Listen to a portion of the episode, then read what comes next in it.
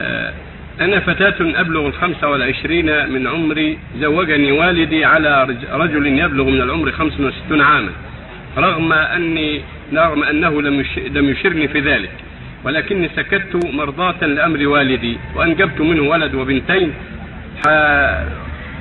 وقصر في جميع أموري الاجتماعية والزوجية حتى توفى والدي وبعد وفاته بقينا في بيتنا شهر. وتركنا وأهملنا أن أحمل لي أربعة أشهر وهكذا تركني عند أخي ولي أمر.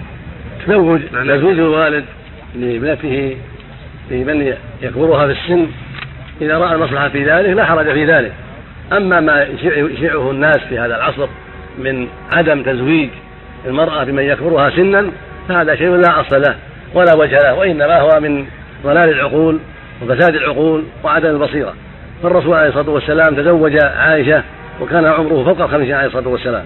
وكان عمرها حين العقد سبع سنين وعند الدخول ست تسع سنين. وليس في هذا مح- محذور.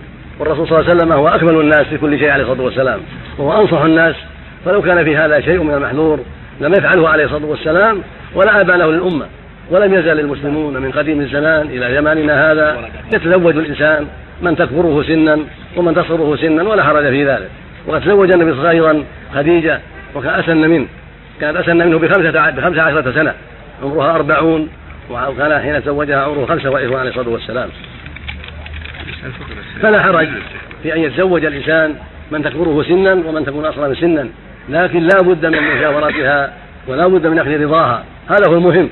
فإذا رضيت بأن تزوج وهي بنت خمس عشرة بمن سنه أربعون أو خمسون أو أكثر من ذلك فلا حرج في ذلك.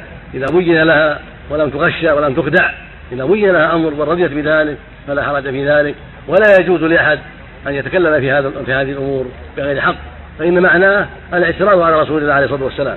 إذا قال إنه لا ينبغي يتزوج من يكبرها فمعنى ذلك الاعتراض على رسول الله صلى الله عليه وسلم والاعتراض على أصحابه رضي الله رضي الله وأرضاهم والاعتراض على المسلمين جميعا الذين تزوجوا من تصرهم سنا.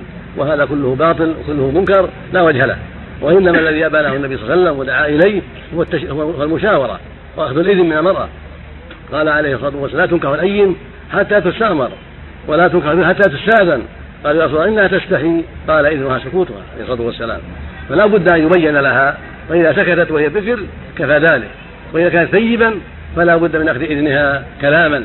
وهذه البنت الجارية السائلة لما سكتت استأذنها أبوها سكتت كفى ذلك وزواجها لا بأس به والحمد لله على كل حال.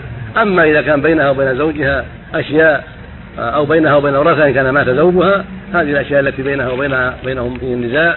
هذه ترجع إلى المحكمة والمحكمة تنظر فيما بينهم من النزاع والشجار. أما نفس الزواج فلا حرج فيه ولا بأس به وإن كان يكبرها بعشرين سنة أو أربعين سنة أو أكثر أو أقل إذا كانت راضية بذلك وعلى بصيرة ولم تخدع فلا حرج في ذلك والحمد لله. وكم من شيخ كبير خير للمرأة من شاب يماثلها أو يقصرها سنا ويكبرها. هذا يرجع إلى حسن السيرة والعشرة والقيام بأمر الله ومراقبة الله في حق النساء.